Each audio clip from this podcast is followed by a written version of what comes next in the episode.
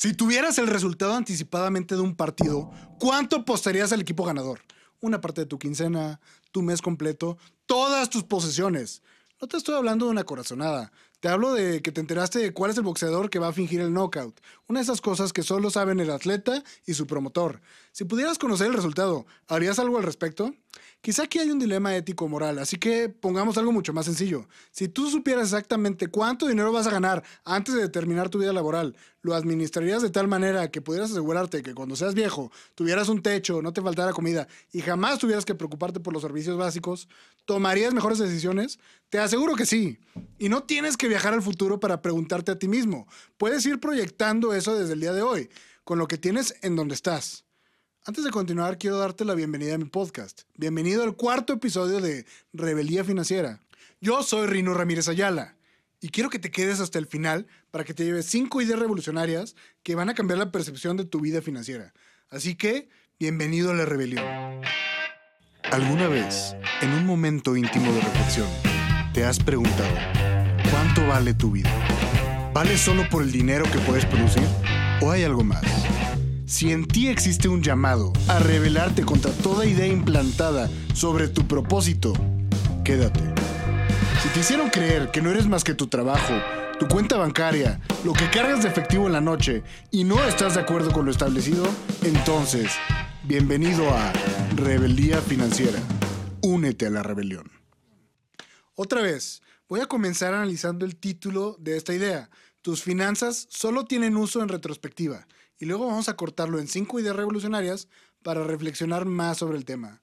Así que primero entendamos que hablamos de tus finanzas exclusivamente. Discriminemos las finanzas de todos los demás. Vamos a concentrarnos en tu historia, tus finanzas, que es igual a tu camino. Así que debería ser algo que te llene de orgullo, no de vergüenza. Al menos esa es la parte de la visión de ser un ser humano íntegro. Luego digo, solo tienen uso, énfasis en el uso, porque hablamos de la utilidad. Es decir, no sabrás si funciona o no hasta que haya sucedido. Y nos lleva a lo último, en retrospectiva. Los puntos solo se conectan hacia atrás, o si no lo, o sea, la película jamás cobraría sentido. Insisto, hablamos de tu camino, que solo tiene utilidad si lo visualizas como un recuerdo. Tus finanzas solo tienen sentido si lo ves desde el futuro. ¿Estoy siendo muy obsesivo con esto? Creo que no lo suficiente, verás. Lo que más predico es darle valor al propósito no solo de las cosas, sino de la vida. Esto aplica perfectamente en tu plano financiero. Tienes que contarte la historia de tu vida para darle marcha a tus decisiones. Punto. Y para adentrarnos más en esta declaración, vamos a las cinco ideas revolucionarias. Primera idea revolucionaria. El dinero es energía. Aunque percibimos el dinero como algo material, debemos saber que ya no hay suficientes recursos para respaldar los billetes todo lo que se sabe de economía cambia su forma día a día y cada vez de manera más complicada de encapsular. El sistema binario se apodera de las transacciones y los programadores se acercan cada vez más a, a, imitar la creación de la naturaleza a través del sistema virtual. No exagero, puedes escuchar a los grandes filósofos contemporáneos, así como los financieros, mercadólogos, doctores y hasta los que viven de oficios dependientes del arte y la creación de la humanidad. El sistema binario, o sea, la programación, ha tocado todo lo que el hombre ha creado. Pero ese no es el punto. A lo que voy con todo esto es que el dinero no requiere de un estado material para existir. Es energía. Y tú como ser energético o espiritual Puedes sin lugar a duda bloquear esa energía o tomarla. No tienes que ser un profeta financiero o un gurú. Simplemente si tus creencias no te permiten abrir un flujo positivo de esta energía en tu vida, la energía buscará seguir su curso por otro canal. Mientras veas el dinero como un material precioso que vale la pena tener guardado, muy apretado en tus manos, no se va a quedar contigo. El dinero es energía y necesita estar en movimiento para fluir. Medita eso. Un buen rato. Segunda idea revolucionaria. En la nave va. Así como la gran película de Federico Fellini que termina con el rinoceronte en la barca. Si nunca la viste, te la recomiendo. El mar va y viene. La marea sigue su curso. Es poesía imposible de contener. No importa qué tantas rocas pongas para detener o cambiar su curso, las olas encontrarán su camino para volver a juntarse con el mar. Ninguna montaña vivirá lo suficiente para detener la fuerza de los mares, los ríos y los océanos. Así los mercados financieros. Intentaré ser mucho más sencillo a la hora de decir esto. El mercado financiero puede permanecer incongruente mucho más tiempo del que tú solvente. Si le vas a apostar a una corazonada que va a contracorriente, probablemente estás equivocado, a menos que tengas un mapa de cómo vienen las siguientes olas, o sea, información privilegiada. Más te vale aprender a surfear en lugar de querer encapsular la forma del océano a tu beneficio. Tercera idea revolucionaria. Tu dinero nunca va a alcanzar.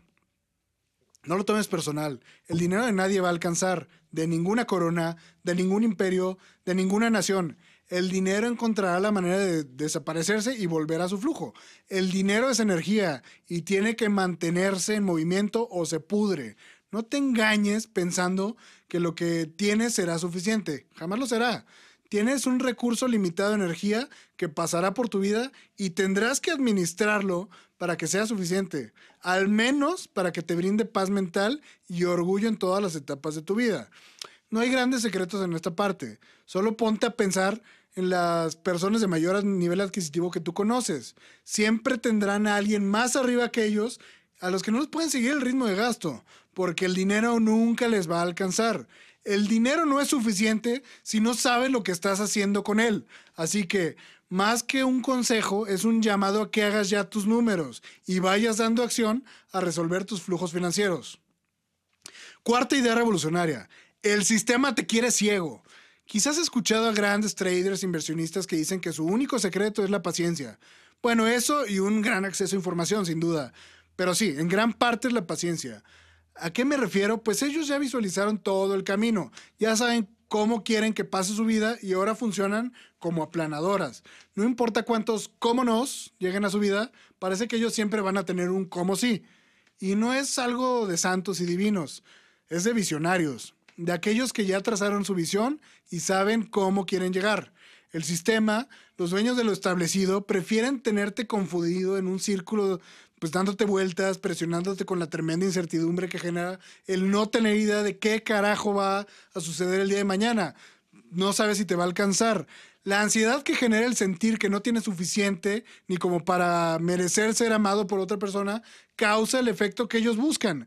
Que, o sea, quieren que tú poseas y poseas y poseas para luego prisionarte, para lograr endeudarte este círculo es de lo que estamos hablando. Permanecer en ese círculo te roba la visión a largo plazo porque te mantiene preocupándote de qué va a suceder mañana, qué va a suceder al fin de la quincena, qué va a pasar el viernes cuando salgas de tu trabajo y nada más. La libertad que buscas es la libertad para tener el tiempo de tener una visión fresca de dónde quieres llevar tu vida. Aférrate a esa libertad con tu alma, que lo único, pues es lo único que tienes. Tu alma es lo único que tienes. Quinta idea revolucionaria. Escribe primero al final. Algunos grandes novelistas de la historia han hecho obras maestras simplemente porque quieren llegar a un final glorioso. Trazan rutas literarias que le dan vida al arte, simplemente porque ya tenían escrito el final, desde antes de comenzar siquiera. Todo lo demás se va armando solo. Decía Hemingway que para escribir algo que impactara a una generación entera, lo único que tenías que hacer era escribir una oración verdadera. Pues de ahí las afirmaciones creaban vida para una novela. A partir de una declaración verdadera. En tu vida financiera, esa oración regularmente es el final. ¿Para qué te sirvió todo este esfuerzo? ¿Para qué intercambiaste tus talentos, tus pasiones y tus desvelos? ¿Para impresionar a otros? ¿Para darte satisfacción? ¿Para darte paz? No tengo la menor idea. Cualquier cosa es válida, siempre y cuando sea verdadera auténticamente no creo que todos queramos tener el mismo propósito. Respeto a quien verdaderamente sabe que su relación con el dinero es para acumular autos o relojes y de ahí pues parte su verdad. Así como respeto a quienes tienen un orden rudimentario sobre sus gastos, porque quieren tener una vejez extraordinaria. Siempre y cuando puedas escribir esa verdad, ese gran final, el propósito estará lleno de gloria. Entonces todo lo demás llegará por añadidura. Pues bien, eso es todo lo que quería compartir el día de hoy te agradezco y auténticamente deseo que estas ideas hayan generado algo en ti, que te haya servido al menos para cuestionarte. Ahora, te pido por favor que si te sirvió me busques en Instagram como Rebeldía Financiera.